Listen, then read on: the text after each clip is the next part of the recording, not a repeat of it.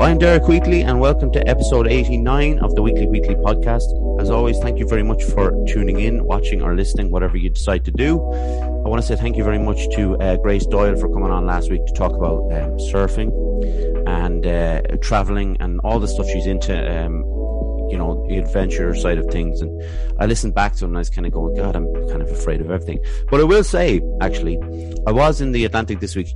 I am doing the cold water thing and I'm kind of gradually moving around uh, to different places. And I was in the Atlantic and there was 10 year olds jumping in and everything. And I was skittishly walking down the steps. But I got in and, you know, I was I survived. It was a wet day in Galway, but it was nice and it was nice to be out there. But listen, uh, if you could subscribe to our YouTube channel, that would be really good. It's um, very helpful. All the likes and those kind of things are great, and your support is is uh, is really appreciated by myself and John, who is off to Amsterdam this week. Uh, good on him. Uh, but listen, we'll get into it. I'll introduce my guest this week, and she is an art director and a visual artist, and her name is Mimi Seery. How are you doing, Mimi? Hi, Derek. How's it going? Very well, thanks. Uh, am I pronouncing your name correctly? Mimi, yeah. Mimi, yeah. Like the it's it's the only Mimi that I've heard of is um is John Lennon's aunt uh, who who raised them, and uh, that's the only person I've heard kind of use the word Mimi. So I just wanted to be sure that we got off on the right foot, basically. Oh yeah, uh, Mimi comes from like um my birth name is Marie, and I'm a middle child of six children under six at the time. So nobody could really talk properly while, while I was like wandering around. So instead of Marie, people like, you know, the kids used to just go Mimi because they didn't develop their speech yet. So it's just stuck nickname. Yeah. That my um my aunt was uh, Marie and she um same reason was uh, Mia because nobody could say yeah. Yeah. So we we've kind of found uh, a kind of common thing there. Um listen, thanks very much for coming on, obviously. Yeah, no problem. No problem at all. Um, I've been I've been looking forward to this one. Uh, we will start as we always do, uh, with a short history of your upbringing, please.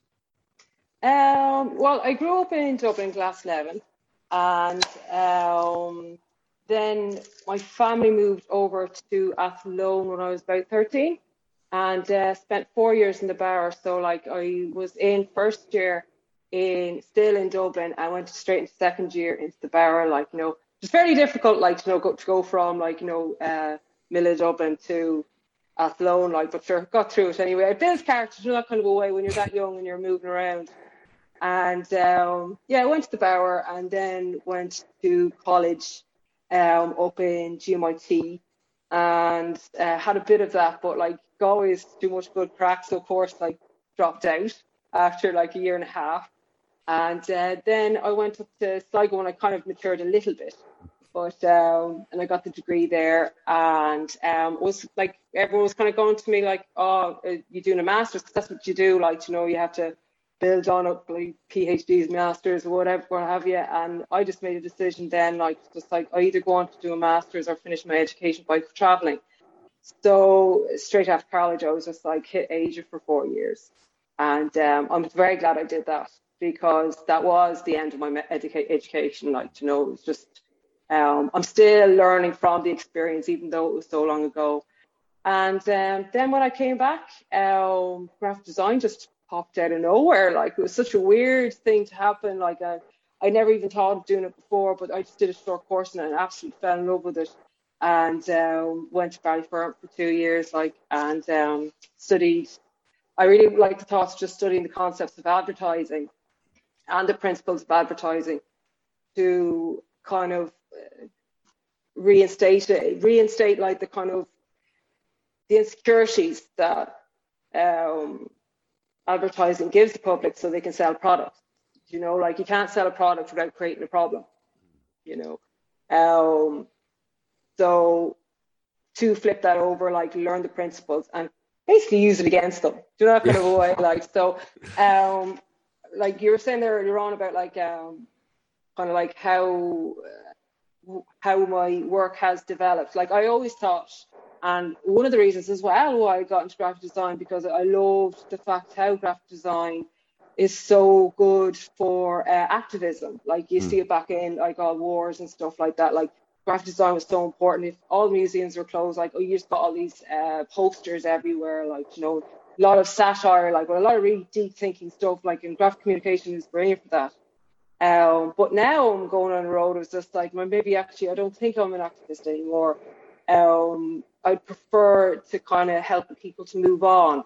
You know what I mean? Like, um, and there's like you haven't gone against activism or anything like that. I'm still an activist at heart, but like um, I was thinking about this there the other week. It was just like some people fight the war and then some people heal the wounded. So mm. I used to be someone that like wanted to fight the war, but now it's just like no. Actually, I think my, my role here is to heal the wounded. Yeah, and and we, like obviously we'll get into that, and there is some um, p- parts of your work that we can kind of touch on on that, and it's uh, it's really uh, the messages are very powerful kind of in their simplicity, but also the way in which you place them. And we'll we'll talk about the, the your altruism uh, that you have listed on uh, your website and stuff like that. Um, when did you uh, first become aware of mental health?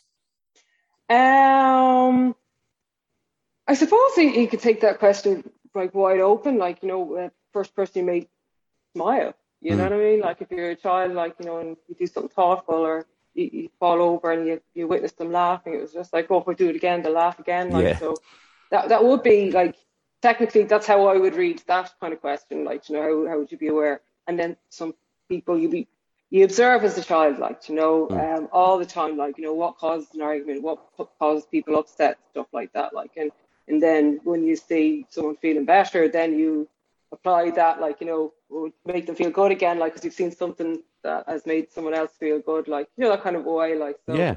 Um, we all kind of um are able to um help people get over a mental health issue just by you know observing, like you know, other people how how yeah. other people deal with it.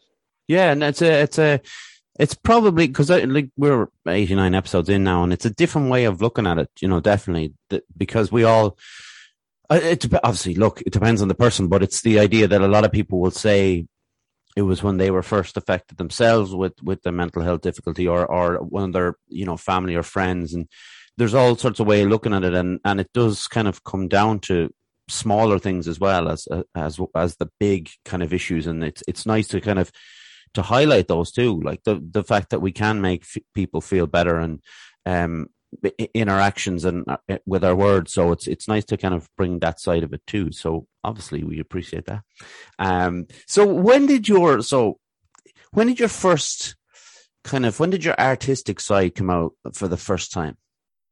Um, when I was a child, um, mom, uh, when I was, I would have, I, I was always drawn anyway as a child, but like to become an artist, like I, that I really wanted to, um, what I wanted to do, like mom used to um, cut out the old cigarette papers in the newspapers.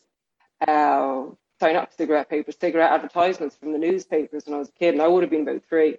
And um, because there was like loads. Would you remember the mm. the surrealist um, advertising campaign? I think it was Saatchi actually that did it, especially the silk cut ads. I think he did. I'm not sure about Benson and Hedges, but I was so fascinated by them. It was just like where did these come from? Like a human couldn't have made this. Like, you know, it was just like, how did this happen? This different world. How can we go into this different world? It's just like, where is where is this world? So um, again, became a smoker, of course, at 13. there you go. After all that, yeah, and um, like gave up for a few years and went back on them a few months ago. So I'm gonna have to oh. give up again. But anyway, the art really stuck with me, like you know, especially the surrealists you mm. know, um, going into a different world and like there's no limits there and, and all the rest of it. Like, but yeah, I was always drawn, like, you know, um, it's great. Um, it's great for everybody, like not just artists, like, you know, it's just like words are so restrictive, language is so restrictive, like, you know, um, modern times and and the past as well. Like, there's only so many ways you can say I feel bad. It's just like why, and you know, doing music or doing art or doing anything at all, making a meal is expressive enough to say how you feel. Like, you know what yeah. I mean? So, um, yeah, that that would be the major benefit of it. Like, you know, just words aren't enough. You know? Yeah, and it's funny the surrealist kind of thing. I we had um expressionist uh, painter on there. It was oh god, it was a long time ago now, but uh, we we he wasn't into surrealism. He he just said he saw that all in his mind already, so he didn't need to paint it. And uh, to me, it kind of I had to have a, a, deep think about that because I don't see that stuff in my mind. You know, the the idea of um, you know, I suppose Dali is a is a good one to kind of use is the melting clocks and things like that. What he said that was just his everyday life. When you were obviously you mentioned the, the the cigarette ads, but like when you were growing up and you were getting into art, um, surrealism obviously was a because you mentioned already it was a big influence. Like who who were the kind of artists that you were getting into? Um, it's a hard one now because you know I was a child back then, mm. so it was like stuff that I just see. Um, I suppose um the guy that you were talking to before is and he said um I've seen it everywhere because names don't really come to mind like before ten, but um, I'd agree with him that like it is everywhere, as in like um, you, you see patterns kind of moving. Mm. Uh, around that age, your brain isn't really fully developing anyway. Like, you know what I mean? You will kind of hallucinate a little bit. So whatever I saw in the world, like I kind of took from that and, and would start drawing like in, um, I suppose like, you know, later on, um, I, I would kind of come across who Van Gogh was and it would hmm. be the kind, same kind of um, moving patterns and stuff like that, like and the energy that goes into it. Um, but when going into like um, teenage years, like um, oh, well, poetry would have definitely opened me up. Soundings, oh my god, I'll never forget. Like you're so alone, like and going back to what you were saying, like when you were first aware of uh, mental health, um, that other people actually had different ways of thinking was um, T.S. Eliot's um, love song of Alfred. Prufrock I had no idea. I thought I was alone. That like the, this world was a bit off. It was mm. just like, he didn't want to go into why it was a bit off because nobody else was talking about. It. Do you know what I mean? It's like everyone was just like, oh yeah, into this, and everybody's in little boxes, and you're like, I don't fit in any box here, like, yeah. you know. And I think most people feel like that, but they don't really say it. Yeah. Um, you know, I think that's what a lot of trouble is because if you don't fit into a box, that makes the problem way worse. Like it's okay not to be in a box.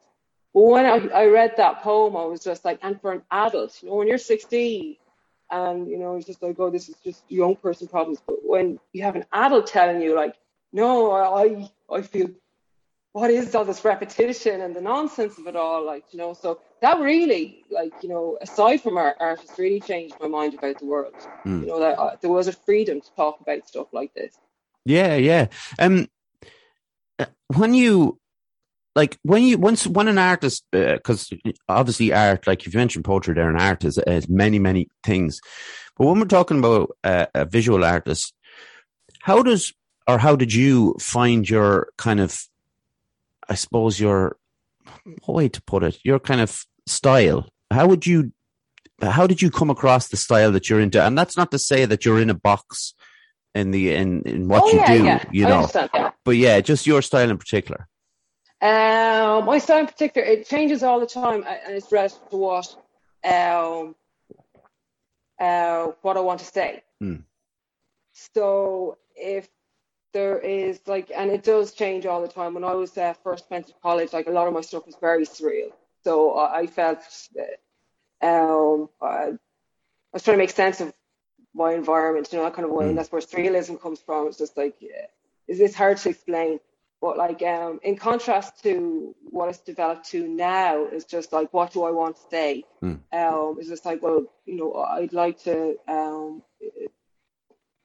kind of bring. Well, the, the latest ones would be more to do with like kind of mental health and bringing people into the present moment and reinforcing like um kind of if you couple say you know the way like if if uh, people are, are talking all the time on you know human manuals as well, self help books and all the rest of it. Like, and you can read so many of them, and you can you can watch the talk shows and stuff like that, and it, it's all great. But like, there's real good power of combining word mm. and a visual representation of it. Like, it's it really empowers it because there's a lot of concepts out there that like you know, I, you know, it sinks in and go, oh yeah, that makes sense. I'll just give an example off the top of my head. Um, we are all one. Do you know mm. what I mm. mean? Like we're, we're all connected and stuff like that. And it sounds lovely. Yeah. Do you know what I mean? Like it sounds really empowering. It's like, yeah, I get that. But like, uh, and sometimes they do, and the last five seconds and it's gone again. It's just like thinking because everything's so busy and there's so much distractions going on. But if you couple something like that, a phrase, and you couple with a visual, mm. it it sticks there. Do you know what I mean? It reinforces the message, and um, and your brain also loves puzzles. I love neuroscience. Um, if you uh, present, and that's part of visual communication when it's done well as well. If you present um, a, a, message with a puzzle, mm. um, and your brain works at it, and when it finally gets it, it's just like the eureka moment, and they'll remember whatever you've advertised, or do you know what I mean? Like it yeah. could be a movie poster or, or art as well. Like so, like there's a lot coming to play, but I'm huge into neuroscience and uh, art. The, there's one in particular that I love because um, when I'm really struggling, when I'm really down or having a very particularly anxious kind of period, you know, I uh, my mom will say, um, "This too shall pass," and that was mm. one of yours that I saw on on your website, and uh, it uh, again, it, it's like that what you talk about the visual as well as just the the wording, but it's not like it, it look, obviously it's very personal because there's a you know there's a side of it from my mom coming across, but it's something that is very uh, that would stick in someone's mind. I think it's not very kind of uh, vague. You know, there's a there's a very purposeful like purpose to what you're trying to say. Um, when you come across those kind of uh, thoughts, when you when those thoughts pop up, do you worry that there is that kind of thing when you think about those you know those kind of bland vague sayings and you think is you know where does that come in where you kind of because confidence is a massive thing as an artist. Mm. and i think to find that those words and to write it down and kind of step away from go okay that's done now and leave it. I i that confidence wouldn't be in me. Where do you get that confidence from? Is that just grown over time? Um it's not a confidence. It kind of, I think it more comes from anger from it. Okay. that was actually, I'll tell you why. Okay. I'm not generally an angry person. Um, yeah, I, am not, I'm definitely like, no, no human being is confident. Hmm. You know, no, nobody is. You know what I mean? Like, um, we're all the same. Like, you know, we're all nervous as hell. Like, you know, every meeting that we have, but we, we get through it. Like, you know, we laugh about it afterwards, and we get all get to know each other. And the more we talk about, like, you know, how you know scared we can be, like the, the more comforting it is. But um, well, the anger, like it, that wouldn't be the the confidence thing would be. Um, uh, I, uh, what was it? It was about three months ago. Just an example now. Uh, three months ago, I was in uh, Marks and Spencer's, and um, there was this T-shirt, and it said "Make every day count," right? Yeah. And it was in a play, it was in Helvetica font, okay, used by the Nazis, by the way fun fact. But anyway, um, it was in Helvetica font, and it was just bold, and it was just the three or uh, four words. Like, yeah, four words. And um, the fact that it was just so bold and it was just black and white, uh, white background, black text. There was no kind of like fancy font or anything like that to make it look pretty or anything like that. There was no feeling towards it. And I got so angry. It was just like, that's a guideline. Do you know what I mean? And I see this everywhere. Do you know, it's just like, and don't get me wrong, like, you know, uh, people always, like, I've been helped by, in the past by self help books and all the rest of it, like, and they're a great benefit, but too much of it, it mm. is like a human manual.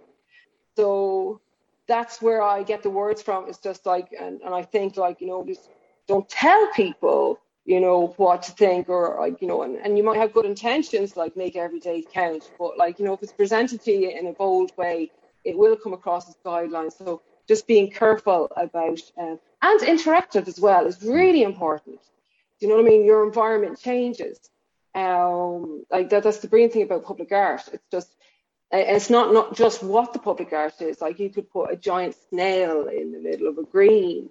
Um, but what public art does, like you, you be going to work or whatever, or going to the gym or and your mind just keeps on going and going and going, normal mundane things and stuff like that, because it never stops. And then all of a sudden, like you stop and you see this giant snail just in the middle of the green, and you're like, at that moment, everything stops. Mm. And what they say is, and it's very true, it's just like art is a means to connect us with reality. So in that moment that you're paying attention, you're in reality, and that's re- that's the most important thing. You get that with all art anyway. You go into a museum, like you, you see a, a picture, and all of a sudden your whole attention is on that picture. Mm. You're in reality, the now. But public art is magic with that because obviously you get wide, many, many people do it. Like, yeah. you know, not just people that like, um, you know, have spare time to go to a museum. Like, you know, you have like every kind of person. Like, so yeah. hugely, hugely important. Yeah. Um, we're going to get more specific into your own work in two seconds. I'll just read out the advert and we'll get back to it. All right. Yeah. Cool. Um, okay. So, Fusion Training Center, Monksland Athlone, a place to train in Brazilian Jiu Jitsu, kickboxing, martial arts, and CrossFit. A great atmosphere with experienced coaches and a real sense of community. If you want to join the team, find us on Facebook at Fusion Training Center or drop in for a chat. Fusion Training Center, train like a warrior. So yeah, it's all going there. If you want to do something different, try something new, give uh, give Martin a shout and uh, sign up for something, and you know get get moving.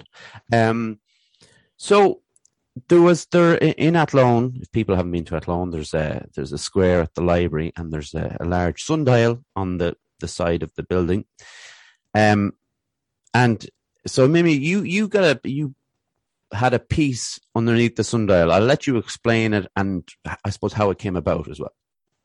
Yeah, um, how it came about was um, I was I created this um, miniature museum. It was through lockdown there last year, and it came about from one of the pieces there. So like, uh, um, the concept behind the miniature museum, like it's it's funny the way it turned out. Like it actually manifested itself into reality, like which is gas. Um, but um, yeah, like I, I started off with the phrase, all of time is right here, right now. And I was obsessed with the phrase and loved it, absolutely loved it.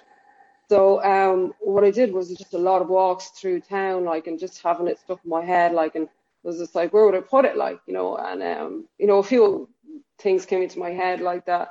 Um, you know, maybe I could put it on a bench, but that's done so many times before. And then I was just like, well, I meant it's time. I could put it underneath the clock. And I was looking at all the clocks in Athlone.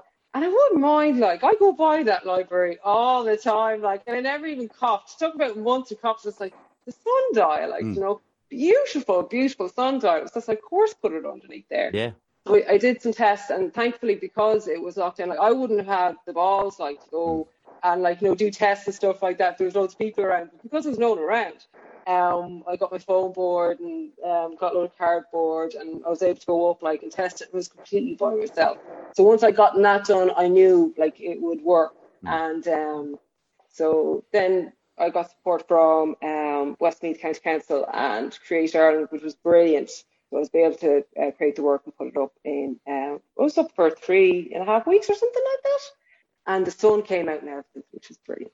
Yeah, I'm very touched by that. Yeah, that's but that's what the, the great thing about it is because I suppose for for the less um um you know visionary people uh, like myself would just stick the uh, letters on the wall uh you know facing out so everybody could read it in that way. But obviously the way you had uh, placed them on the wall it was to do again with the sun and the way the sun was shining down as to when you could actually read what the message was yeah it is quite hard to describe because I've done that before on um, a Zoom call. And like even if you can see the person and you're going, oh, the letters were at this angle and stuff like that, it's, it's kind of impossible. But I'll try my best now. Um, so the text, um, well, the, the phrase all of time is right here, right now, was put in um, right angles. So um, if you can picture the way a sundial um, works, is like you know there's bits jutting out.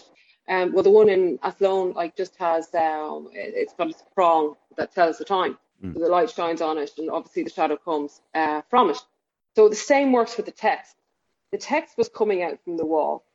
You couldn't really, you can see the soul, but you couldn't really see it because it's at a right angle. So the text is coming out of the wall, and so was the prong from the actual sundial. So when the sun um, cast shadow on the sundial at the same time, cast shadow on the text. Now it was really funny because I was like, when I was working all the way through it, I was just like, oh yeah, praying for sun, doing some sun dances and all the rest of it, like you know, like hopefully, like you know, like Irish weather.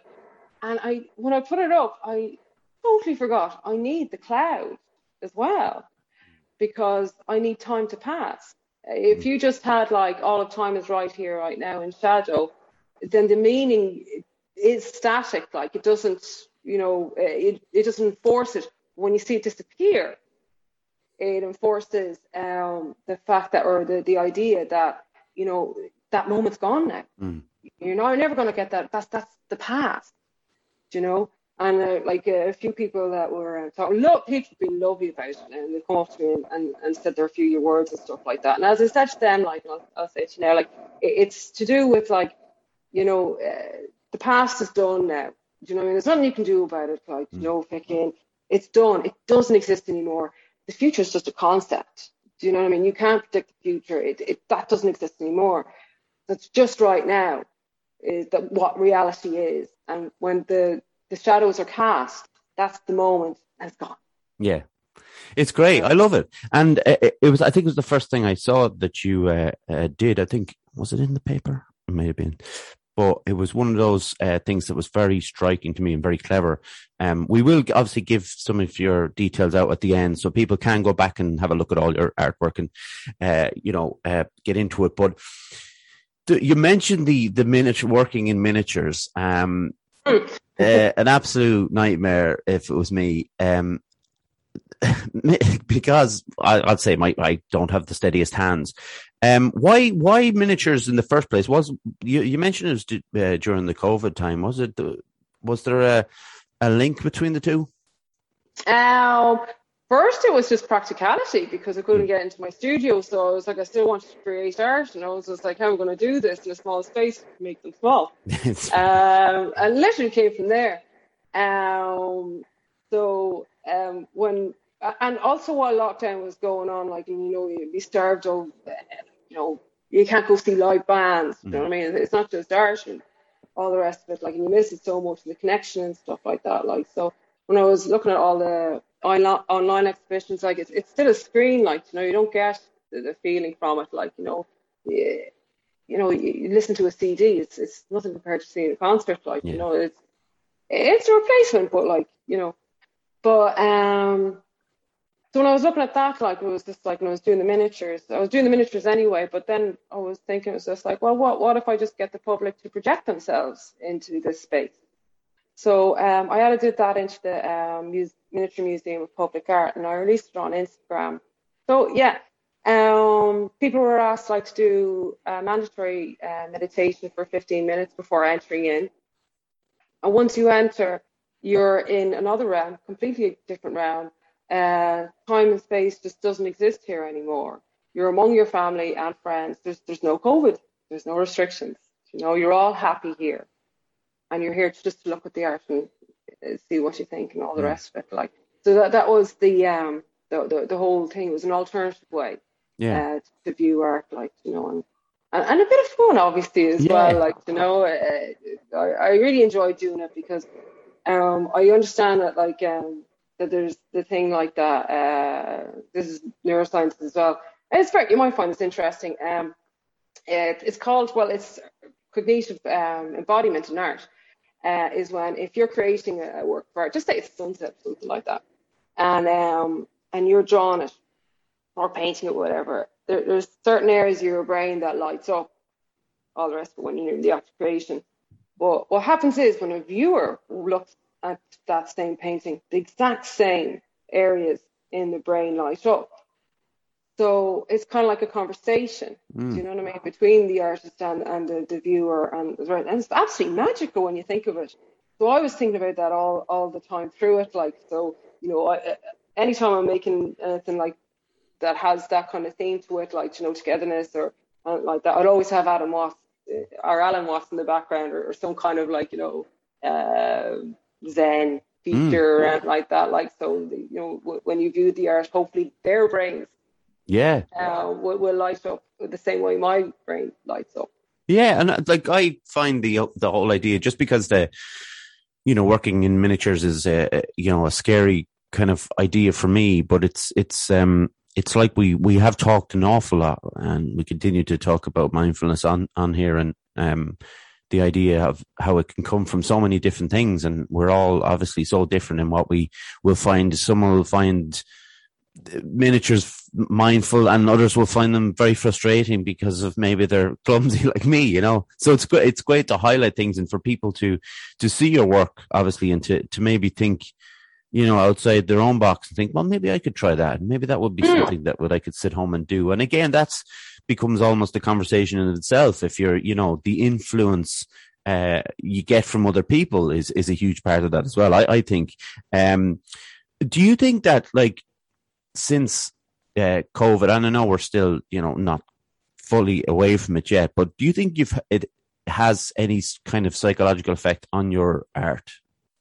on the art well it, it's there's a bit of a story behind that you see i because i'd be kind of conscious of like if there's uh people talking about like oh what did you do during, during covid like and it's like and some people are like well all i could do was like lie in bed you know and then other people are like oh it was great creative like and, and it was doing this that and the other and you know we're all responsible for each other's happiness like you know, you're actually making the other person feel bad by kind of going like you know oh I, I did great time and Yeah. you know, if you lay in bed all day, there's nothing wrong with that, like, you know.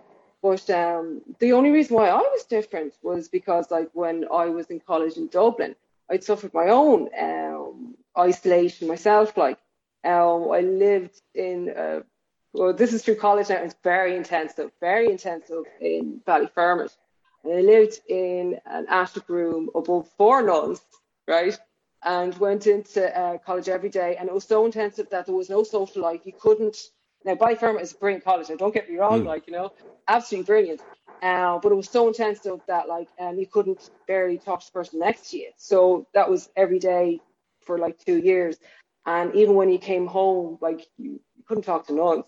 Like not wrong nuns either. Like they're very nice people, but you Yeah. couldn't talk to nuns. And the bus into town was so far away, and you had so much homework.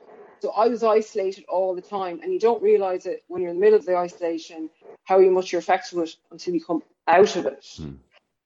So weirdly enough, like um, COVID, I was able to handle and still be creative. Like a after those two years in, because I left in 2018 with HND, and because I was so affected by it, I did a lot of research on social isolation, and I created my own concept about like how to help uh, loneliness and stuff like that. It was called Core, and um, and then COVID happened. So I was well equipped. I knew what to do uh, when it when it came. It was just like I've been through this before, and I was able to contact my friends and go like, look, if you feel a bit weird or you're getting any uh, strange sensations or anything like that, like that, you might think that you're alone. Just talk to me. I know exactly what to do, like you know, and explain to them what's what's happening in their brains because um, it's it's a very interesting subject. Like you know, um, it's very bizarre. Like isolation and depression are two completely different uh, experiences. Very much so. Very much so. So um, if people haven't experienced it beforehand, they, they'd be confused. Like, why is it mindfulness happening or whatever.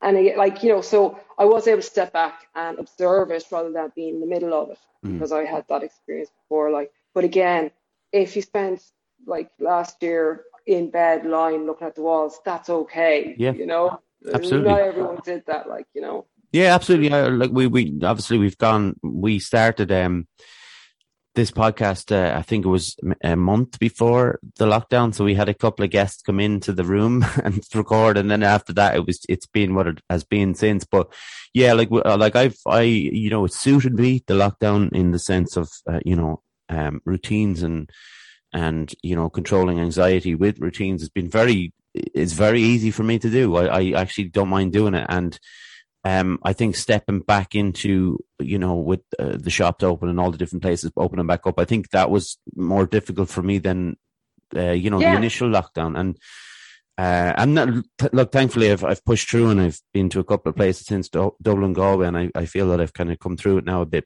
better. But you're right. Like there is this, there was nothing to be, um, you know, ashamed of or, or nothing to Mm. be, you know, uh, guilty of, of, of lying in bed because if that's how Mm. you were dealing with, it, none of us knew how to deal. We've never, like you say, obviously you've had an experience which is probably unlike uh, most people are able to say of that kind of isolation. So we, we didn't know what to do. So we, we, we did it the way we, you know, the best we could, I guess. Yeah. Um, and I, we want to, sorry, I wanted to talk about the idea of, you mentioned uh, about loneliness there and about, you do you get involved with like bigger social issues that's obviously something that's very important to you and and uh, you know we we've obviously talked a little bit about it already, but how does the the two come together? Where do you find that link between art and and the social uh, issues that you talk about? Uh, the question again. Sorry, my so, brain is just like making making it more complicated than it is, and I know well it's making it more complicated. Than no, no, I, I, sometimes sometimes there's all sorts of word salads coming from me, so don't be uh, uh, don't be apologizing for that. But the, yeah, it's it's when you address uh, social issues like loneliness yeah. and things like that. How do you link those issues that you really do care about with your art? How do you um, say uh, you say something and be creative at the same time because we could all just put something out on a page or on a wall or something but you know. Oh yeah I, I totally get you now. Sorry like i, I sometimes scramble things. Um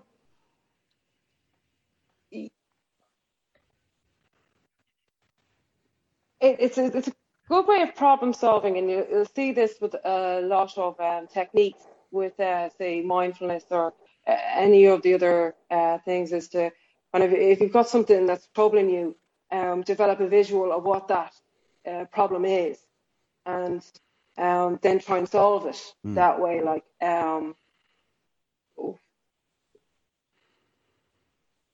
so I suppose it goes back to like having the whole words like w- with the image like reinforcing it. I had it there actually to, to the proper answer just there.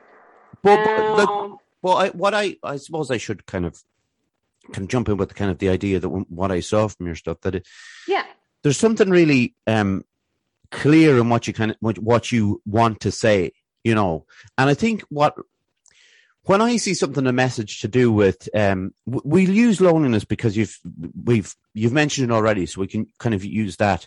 Um, and I think when something is clear and simple on the wall, um, and uh, you can take it in, uh, when I talk about minimalism, you know, uh, I that's the kind of stuff that I really like. Some people like a lot of splashy kind of images and words, and like even you talking about font and all that kind of stuff. Yeah. people love all those kind of different things, and they need to be flashy. But for me, I, am very happy with, uh, with a minimalist approach. Like, but there's one thing about being uh, artistic in the way that you are with something that's uh, minimalist and and you know just uh, straightforward and there.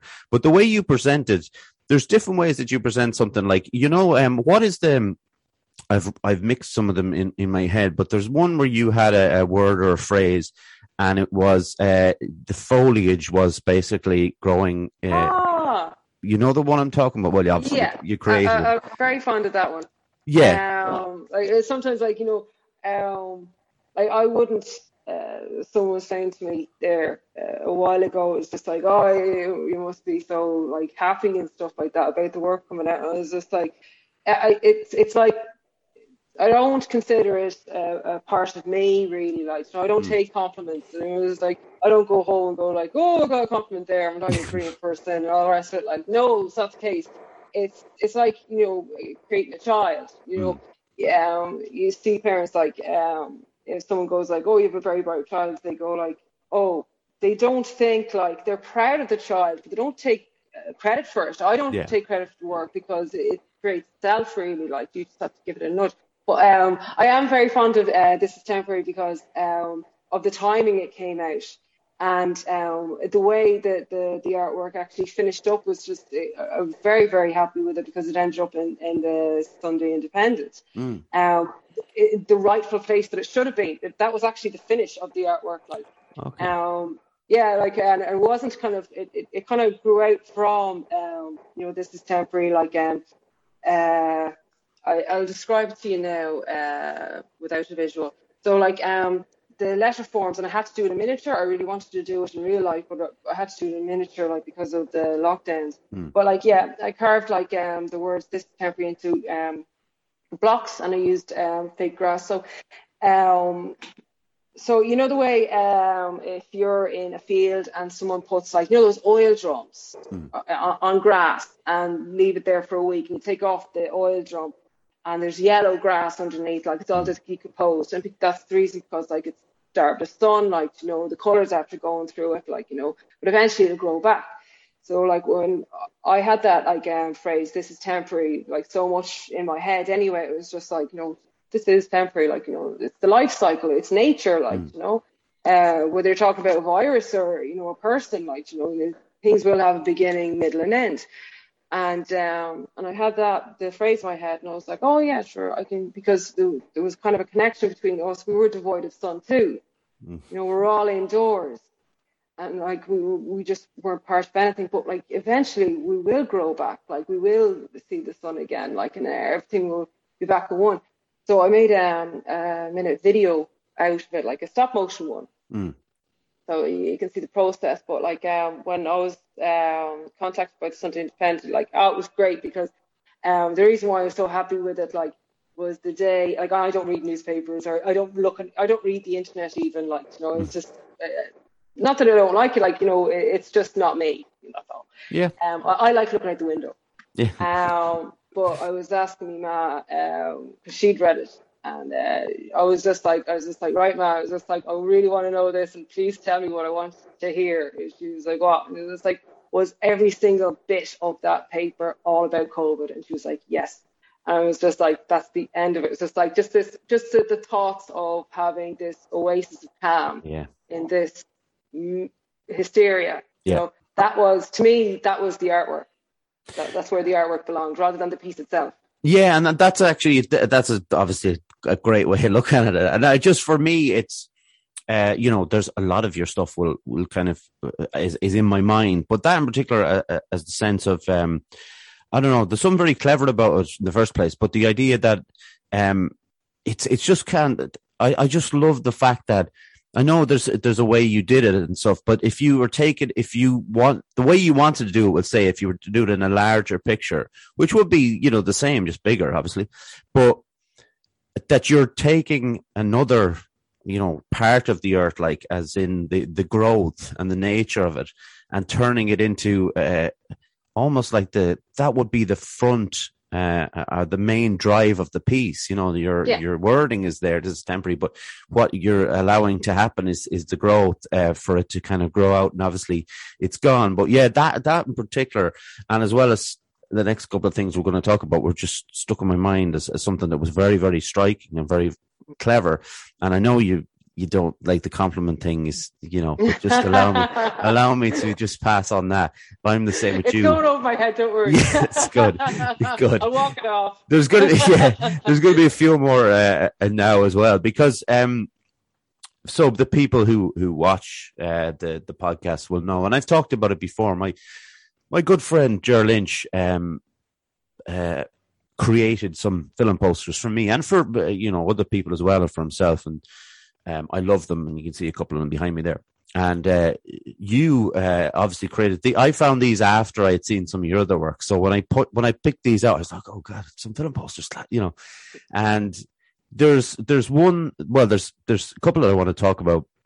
And again, it's I love the designs that you do because they are, I suppose, minimalist. Would that be a Mm. That'd be a fairly yeah okay. So we we we go with that, but that uh, and again, it's just something that I like, something that is, is very striking for me and, and stays with me. You did one um for for Hamlet, and uh, so um it's it is like I'm going to let you try and describe it, but it's hard to describe, and I'll, I we will point people in the right direction to have a look at it. But the reason I I, I loved it because I saw it the first time I saw it, I saw one thing, and a couple of times after seeing it again, I saw what maybe I was supposed to see the first time, or maybe I wasn't. Who knows? It's it's one of those things. It mm. depends.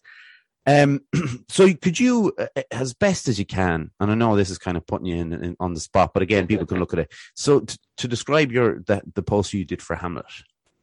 Um. Well, the two elements of Hamlet is the indecisiveness and um, the main image is always going to be the skull. Yeah. You know, always going to be the skull. The work itself is called the impossibility of certainty. So, um, so the actual pieces, I'm actually, do you know what? It's better to describe it as the inspiration that I got it from in the first mm. place. Like when I was actually going through okay, I'm going to do a poster for Hamlet. And at first I thought I was going to do, um, it's an Ophelia, isn't it? Or Ophelia. Mm, Ophelia, Who's the yeah. other character? Yeah. And you know that, that scene, like, looking, she's in the water, Yeah. the wild rose, like fucking Kylie Minogue, and that, like, I'm sure people would be familiar. Like, this, the painting's been done so many times as well, like, so I'm sure the people would recognize from that and Kylie Minogue. But um, so I was starting to research um, pictures of. I was going to do an Art Deco version of it, but um, I was researching like you know images of women in water, like see if I could get some inspiration.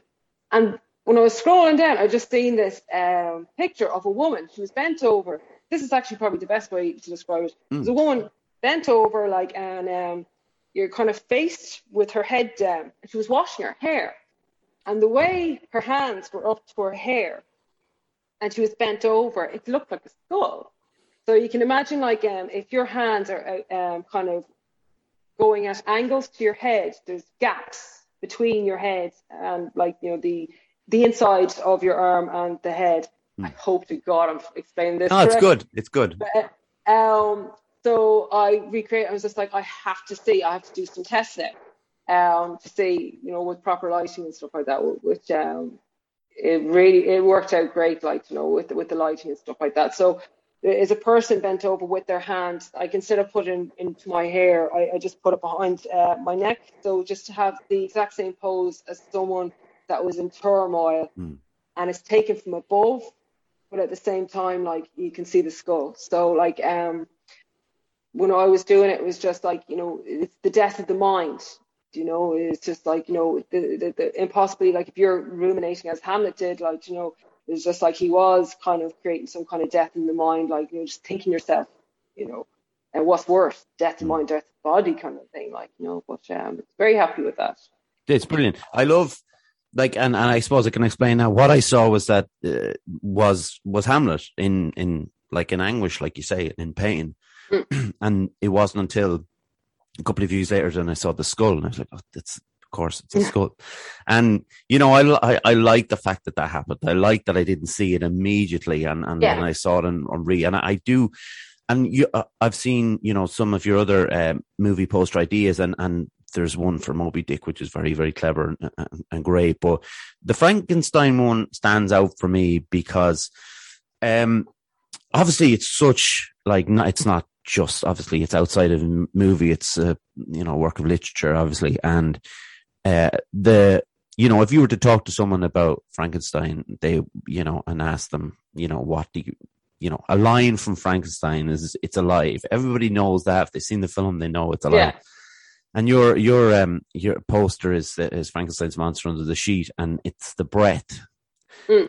And that that for me would not have at any point uh, sprung to mind as an idea that could be used because you, I guess because you know we're hugely influenced by what we have seen before, and like I saw Frankenstein when I was quite young, I, I, suppose, and you know seeing uh, Dr. Frankenstein, you know, roaring and shouting and everything around and lightning and all that kind of stuff. But again, it's bringing it back to the very kind of the the core um, idea of it of this monster being alive, but just the simplicity of that breath. And then I, and then even with me saying that kind of calling it simple, it, it would never have kind of come to my mind. Are you? Um, is Frankenstein a very important thing? Uh, you know, film or, or piece of literature for you, or was it just that idea that you had for it? Oh, that was just a, a project like that. It was a brief that I got, and um, that one comes from like a different type of inspiration completely. Um, you get like kind of flashes. Like a lot of people do get them like um before that. There's a state before you fall asleep. This is a bit interesting. Like you know, it's Mm. called uh, hypnagogia, and a lot of people get it like um if um it's a state uh, you're conscious and then your unconscious state and there's a, a kind of space in between that you're both conscious and unconscious. And a lot of people, musicians, and artists, and anyone can get it, but they don't either pay attention to it or think that they're uh, they're thinking weird thoughts, and they're like, get those weird thoughts out. People think I'm crazy or whatever. I thought I was crazy for years until I found out about this thing called hypnagogia. It's a good thing to um, tap into. Um, I had a few glasses of wine that night as well, but I, I don't endorse drinking to get inspiration. Um, but um, yeah, and I was working on the brief, and um, wasn't thinking anything of Frankenstein lying there or anything like that. And um, yeah, about three o'clock in the morning, I was just like kind of drifting off, and it just came in a kind of. I, I know it sounds a bit airy fairy, but like it does happen in that way Mm. as well. You just see it, um, and and that's a really fun way to work because um, then your brain starts going like, okay, let's make this, and you just wash your hands, and you like the brain's incredible. And all of a sudden, it's right in front of your face in the physical world. Mm. You know, it's a, it's a poster. It's like that was in my brain. your brain goes through this process Yeah. telling your hands to do something and telling you your brain goes like choose this color and that color and that color to perfectly match just a, a flash moment like you know Yeah. it's it's great I- another thing sorry No, go. yeah but another thing about like creativity like because um I, uh, when I talk to people about creativity, and like, oh, I'm not creative and stuff like that, or else they're afraid and they're like, oh, I'm crap or whatever. It's just like you have to remember, like, you know, that um, everything that you create, uh, myself included, or anybody else, like, um, you can't turn around to someone and go like, oh, that's not good, or and you can't judge yourself if you don't think that you're good. It's because that all comes from your subconscious. Mm. Do you know what I mean? It doesn't come from you. Like you're you're watching it and you can see it consciously, but everything that you create comes from your subconscious. You can't tell someone that your subconscious is wrong. Yeah. That's just that's just so silly.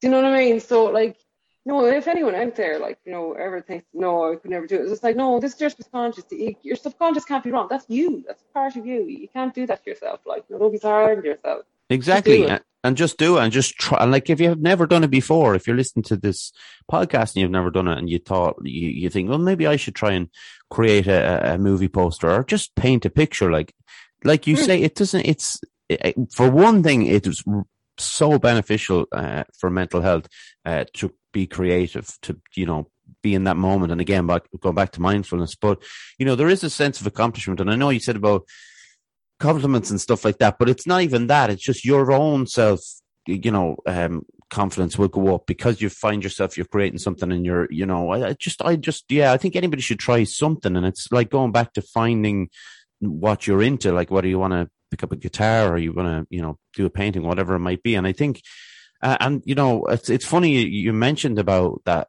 the idea of you know that that state between sleep and uh, the way you can um you know that's one that's another thing I find myself drifting into and sometimes you'll you'll like kick a ball or something in that state and you think you're actually kicking a ball or falling off a cliff and you do that jump like Yeah. to, wake yourself up Yeah, And we're I- all playing football for some reason. Yeah, I know, it's I very- it's very strange. Uh, but I did, yeah, like Paul McCartney wrote uh, Yellow Submarine in that stage, and it's kind of Yeah. like it's very dreamlike kind of uh, song, you know. So it's yeah, it's like it's so interesting to me. There's there was another thing I wanted to to, to ask you about. Um, I'd watched this. Uh, it was a while ago. I watched this documentary about Damien Hirst and how his his his work is made, and obviously people know Damien Hirst for for well for a lot of his uh, pieces of work, but he what he does now, he's got a kind of a factory and uh, he's got a, a, a team, a staff um, who create the work. He obviously comes up with the ideas and then he they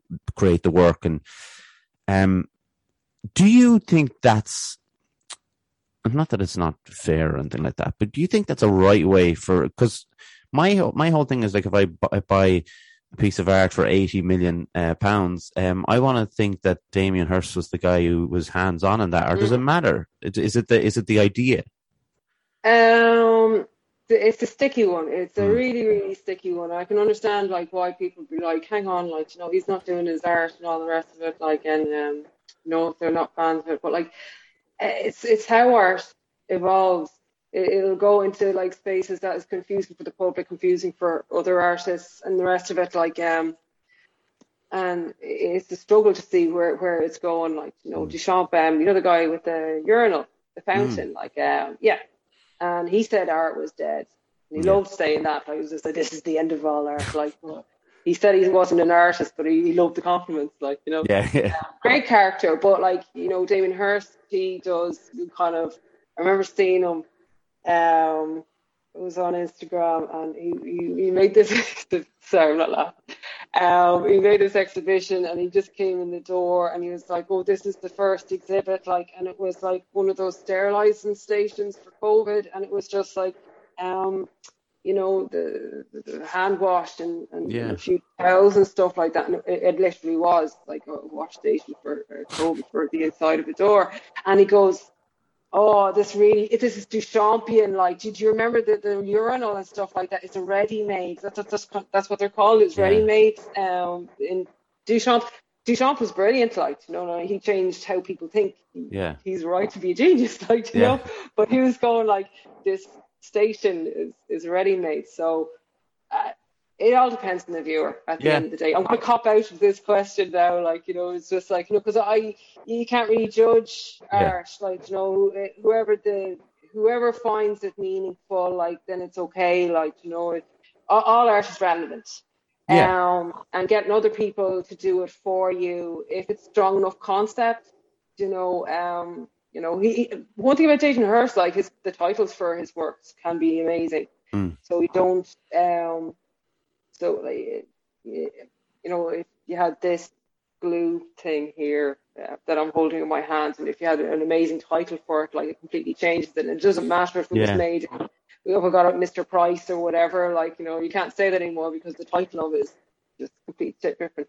But um, I, I totally get where you're coming from uh, Mm. about like you know manufacturing uh, stuff, and you're getting so much money, and that's that, that's another way that our art has evolved. It's just like you know the first question when someone says or shows a work of art is like how much is it worth? Mm. Yeah. Uh, That's the way it's gone. Like you know, Yeah.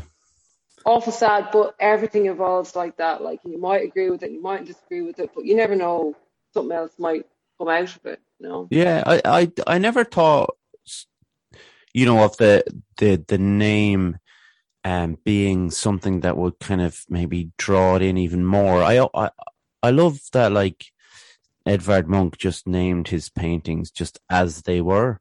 You know, Mm. like the kiss and the scream and you know, a- a- anx- um, uh, anxiety. You know, these kind of just exactly as they are. You know, and I, um, I I, I love the. Like uh, my, he is my favorite artist, and I really like seeing the way he Ah, he's great. yeah, and I love Yeah. I, I love the the actual seeing the brush strokes and seeing the the why you can see what what the with uh, brush he used and and and like he like I say using those sim- simple words and stuff like that. But you're right, like it is all to do with your own you know perception of what it is of what art is and stuff and. You know, people don't like Banksy and, you know, these kind of newer generations of people. I suppose Hirst falls in that excuse me, it falls in that category, and it is all you know relevant, you know, and it's all good. And If Mm. you're into it, enjoy it. Um, when you aren't being artistic, um, what do you like to do in your spare time? Daydream. Daydream, um, I'm a chronic daydreamer. Like but if- not, if- but not, uh, but but what? You're not daydreaming about art though. Um, yeah, I'm pretty much daydreaming about everything. Like, if I could put it on my CV under hobbies, I would put daydreaming.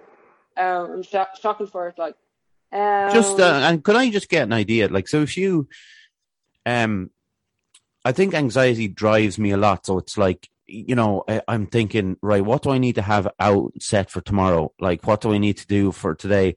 And it's never a case of just sitting there and being just like sitting still. And I'd love to do it. Like, you know, when you're daydreaming, are you literally like, is it a case of you are in the process of doing things and you're daydreaming, or is it very much in, you know, a static kind of position and daydreaming? uh, or both?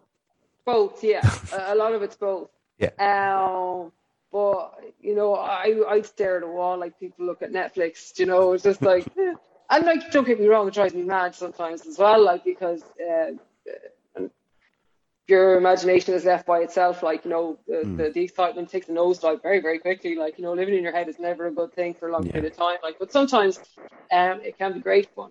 Um, what else do I do? Um. Well, I like reading, like you know, Yeah. I'm getting into um, uh, I'm getting back into Jung again. Oh. Um, I haven't been into Jung like in a very, very long time. Like it's this the kind of go-to for art students. Um, man and his symbols. So um, I'm seeing symbols everywhere now. I love reading stuff like that, like you know, and, and you can see the, the proof of it. Um, We yeah, did have like we did have someone on who was really into Jung, and we we Oh, probably, really? yeah we only really brushed the surface, of course, because it came at the end of the uh, you know the, the the chat, and it was kind of like, and to I I don't like. I'll be honest here. I don't have a lot to offer in those in those areas because my uh, grasp of like philosophy and, and things like that are uh, isn't the best. I'll be honest, and psychology and you know all those things. And I'm trying to kind of, I guess I'm trying to catch up. But like I've, it's the name has come up too many times for me not to now kind of at least Mm.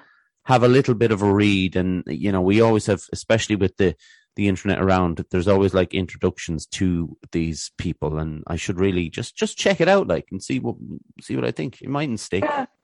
Well, there's no harm not. No, Yeah. like because um, I've met people and they're got psychology degrees coming out, and on paper they understand people, but when you talk to them, they don't. It's all Hmm. about observing people, and you can do that like without all the books. Like I think it was Schopenhauer's. It's like too, reading too many books makes you stupid. Like Hmm. you know, just and and that's that's what I like doing is just like read maybe one or two of the greats and then let it sink in and observe people. But oh no, again, like you know, you never feel like you know you might be, um, you know, you're not against beside the heavyweights of maybe Mm. your friends or people that you've talked to like that have read all this philosophy. Like everybody has something to bring to the table. Like I was saying during last year as well, it was just like, um, because nobody had experienced this anymore, and for a long time to come, like you know, there's been no journals, there's been no papers. Mm. Everybody's a philosopher. A seven-year-old is a philosopher in it. Mm. Do you know what I mean? Like it was like everything is so fresh. So like work on that. Like you know, you Yeah. don't have to. You don't have to. Like you know. Yeah, I think it's like when I was uh, in, probably in my twenties and I was trying to catch up with, I suppose, works of literature that I felt that we all should read, which is a nonsense anyway. But uh, you know, I felt that I needed to read these these uh, these books, and I read. Remember reading Moby Dick, actually, considering your your uh, Ah. poster, and I remember reading it and thinking this is a great book. And then there was like a chapter on the anatomy of the whale, and I thought this is not that good of a book. But it got it, it came out of it though, and, and it got back to the story because it, it's a brilliant story. Like it's kind of a universal story, and it just happens to be about a guy trying to catch a whale. But the the the uh, I really tried to chase down all this stuff, and I was reading stuff. I, I remember reading a Salman Rushdie book because I had read the Satanic Verses and it was great. I really thought it was a brilliant uh, uh, book, but I read Midnight's Children and I hated it. And I was about hundred pages in, and my I just couldn't. You know, I always say to people now, if you're really not enjoying a book or a film or something, just not stop. But at that time, I wouldn't let myself stop reading it. And the more I read it, the more I disliked it. And I really kind of, I had such a bad experience with it that I was like, right, from now on, I need to just, when there is that moment of you saying, this is a waste of time, this is not for you. Mm. It's not that the book isn't a great book. It's Salman Rushdie, you know, the guy can write. It just wasn't my book, you know, my type of book. So, yeah, it's got a, it's one of those things where you try and catch up with everything, but I've, yeah, it's just, uh, on this podcast, I've tried to take little pieces, maybe not from every episode, obviously, but from some. So I'm I'm gonna put Jung down on the list, and I'm gonna maybe just do a little introduction to to to see what he he's all about, you know. And that I think Mm. that'd be good. But Oh, he's a lovely, lovely. He reads very well. He's a lovely man. He's like another guy. Uh, if you ever wanted to go uh, neuroscience kind of way, like uh, Oliver Sacks. He's absolutely. oh. I've read, yeah, I've read his. He, yeah, heartwarming. Like he's he is like another Jung is like Yeah. a, an Oliver Sacks. So he is. So you're in good hands. Yeah, and talk the, the jumble. Sacks is. Sa- I've read a couple of Sacks's works, uh, Awakenings, and there's another one I have in there. But the the um there is a new documentary uh, out about him. I think uh, it's definitely coming out next week, Yeah. or maybe it's out this week. It's this week or next week anyway. But it's meant to be a brilliant documentary about his uh, about his life and stuff, and a fascinating uh, character as well. Um, Mimi, where can people find you if they after all this talk of your of your work? We need people to go see it. You know. Um. Oh, um, I, the website is mimiseery.com Mhm. and um, I'm on Instagram as well at Mary Mimi Seery. And if Um, you're if you're like me, um, uh, just go into Instagram, uh, follow Mimi, which would be great. But it's a little link there to the website, and just go into that there. That's the easiest way to find all this stuff, and a lot of stuff that obviously there's loads of stuff on there that we didn't get to go through, but there's it's all uh, worth your time, and it's it's it's fascinating stuff. And Mimi, we uh, really appreciate you coming on. It was great. Yeah, no problem. Had a good time. That's, that's Nice always, to you. that's always good. Listen, stick with me for one minute. I just want to close this out, get a quick photo with you, and then I'll let you go about your your evening. That's Yeah, okay. no problem. Perfect. Okay, so thanks very much to John. Uh, I hope you have a great time over in Amsterdam. Uh, you deserve it. Um, he's putting a couple of episodes up in getting ready to schedule them. So I'm not put in charge of anything technical because that would be a disaster. Uh, so thanks to my mum, my dad, my granddad, Jer and Calvin for the, the logo and the music. Subscribe to our YouTube if you would, or on Instagram, Facebook, Twitter. Uh, the podcast platforms are Spotify, Apple, Anchor, Google Podcasts, etc. And yeah, once again, as always, thanks very much, Mimi. Yeah, thank you very And- much. Pleasure. Thank you. And thanks to everyone, as always, for listening. We'll be back, obviously, next week. Take care of yourselves. Bye.